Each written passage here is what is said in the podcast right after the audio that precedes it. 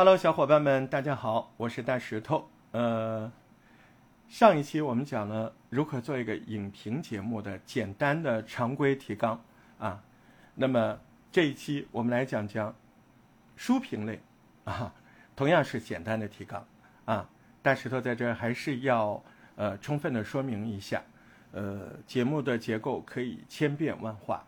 我们讲的这些结构呢，就是初学者他自己可能没有什么构思，或者是刚刚开始做这类的节目，那么可以借用这些固定的提纲方向啊，充实一下自己思考的这个思维模式吧。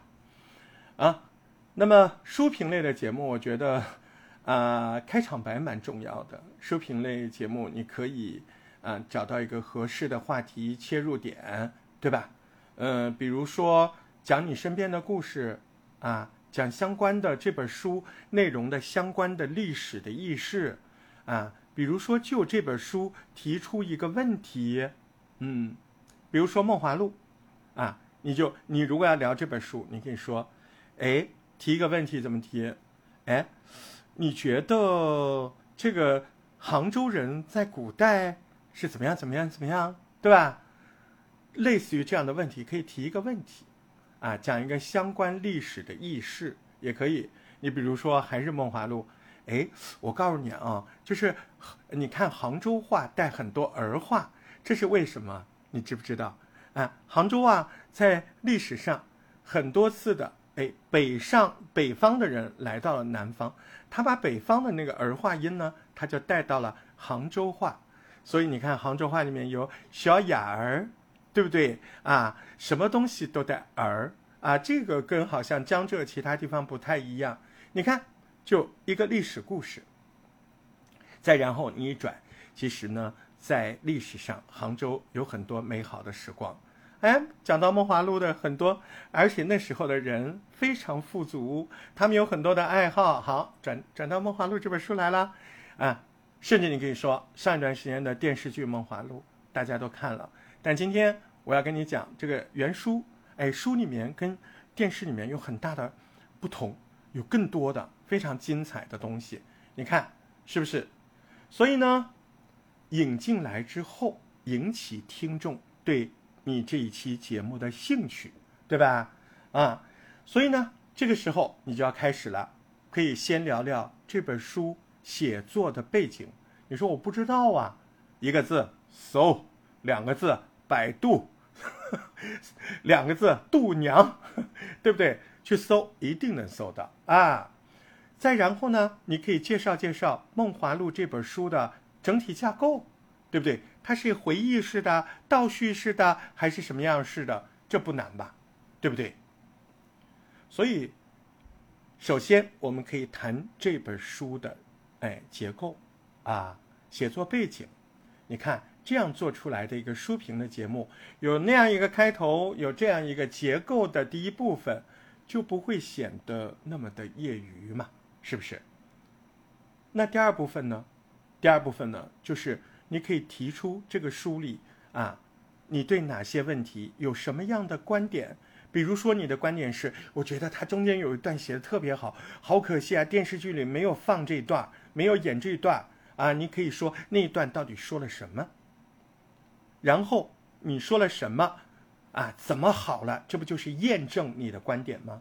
对不对？得出你的结论吗？对吧？所以呢，你要在那个书你真要看过，你不能没看过。无论是一个影评还是个书评，我觉得首先你要看过，这个是没有办法说批量生产，我可以不看，那是不行的，对不对？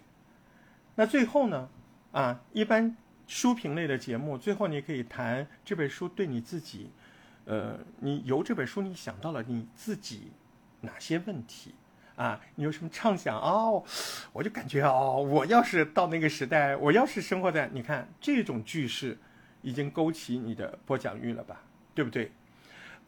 你也可以谈谈刚才我说了对自己的意义，你也可以谈谈对别人的意义。你可以这么说，我觉得这本书你们要看呢，在这个书里面你会感觉到怎么样，这个书里面你如果看了，你会发现怎么样。是不是对别人的意义啊？对不对？而且你还可以说，如果你看了这本书，哎，可能会有什么用啊？这个用你不要想的那么死，书能有什么用？书只能垫桌子腿儿，对不对？这是笑话啊。书有什么用？知识都有用的呀。你可以想啊，如果你看这本书，我相信以后你只要讲述到啊什么宋朝的江南，你可能就会，你看这是不是作用？对不对？好，所以有很多的问题呢，不要那么一根筋儿啊。那做一期书评类的节目有哪些呢？要注意的呢？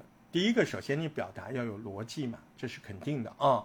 第二个呢，你要主动的梳理一下啊这本书的结构，前面说了，对吧？它到底是倒叙式的，还是回忆式的，还是怎么样的？那要因书而异，对不对？还有背景知识可以往上去查，作者写这本书，他有没有心得体会，他有没有发表过，都可以去查。它不一定是文字的，它有可能是某个作者受记者采访聊啊，你为什么？所以不要傻傻的只找那些文字内容，有可能是视频内容，也有可能是声音内容，对吧？我在书评类的节目给大家的建议是，在里面观点不要特别多，我觉得一两点你把讲透就不错了，对吧？而且不要故意的用一些华丽的词语。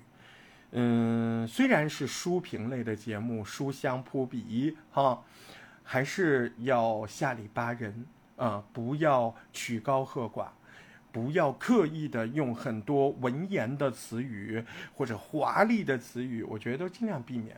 我觉得在播客的世界，有本事你就是说大白话，你就能够把人家说的动心，把一件事儿说清楚。我觉得那就是最棒的，这个就是播客的审美，语言审美，它就是要朴实，要生活，对吧？那么书评类的节目升华的结尾的部分，我觉得要么就是跟开场呼应咯，呼应法，要么就升华主题了，这些大家都学过啊。升华主题哪些办法啊？对不对？那4种办法啊，加一个呼吁，还记得吗？对不对？不跟你们复习了啊，自己去找啊。或者呢，我觉得可以加一些，你比方说有一些像小兔子这样的女孩子，她比较感性的，就可以发表一些自己对书中某些情节的感性的这种感受啊。比如小兔她可能会说，哎呦，你不知道，我看到那第3段啊，那个赵妮妮她那段独白的时候哦，我就心里好难受啊，我就感觉好像那一刻，你看这就叫感性啊，自己对某一段文字当时阅读后自己的感受，细腻的把自己的感受说出来，这个就是感性信息啊。因为这个信息你说出来，听众可能会很有共鸣，对不对啊？有几点特别要注意，你是一个书评节目，你要以书为据，不能跑偏，不能讲别的东西讲太多啊。你不要只读书，你还要加工啊，你还要搜索一些信息，不要只读这个书，你还要找这个，在网上去找各种关于这本书的资料，对不对？还有，你和作者的观点你要分清楚，你的观点你就要说我个人的观点，你甚至要转述在这个扉页里面，一般书它有序言啊，作者会在里面写我写这本书怎么样，对吧？那个你要说清楚作者自己的观点，后面你自己有感受，你要说清楚这是我个人的观点，对不对？这些东西我觉得啊都是非常重要的啊，这就是关于书评类的节目。这一期呢，顺便说一下如何做一期热点评论的节目。为什么呢？因为热点评论的节目前段时间大家做的太多了，我不想讲的那么细啊。我觉得呢，再给大家理一理，在今天讲书评节目中差一点啊。做热点评论节目，首先啊，你要有个导语啊，第二你要有个说明，第3你要有个扩充，第4你要有个结尾对不对？岛屿啊，最近什么什么什么，岛屿是什么？岛屿不就是事情故事开头或热点开头吗？啊，最近这个小镇做题家怎么样怎么样？最近啊，镇中怎么怎么样啊？往上的一两句话，对不对？把这个事情说清楚了。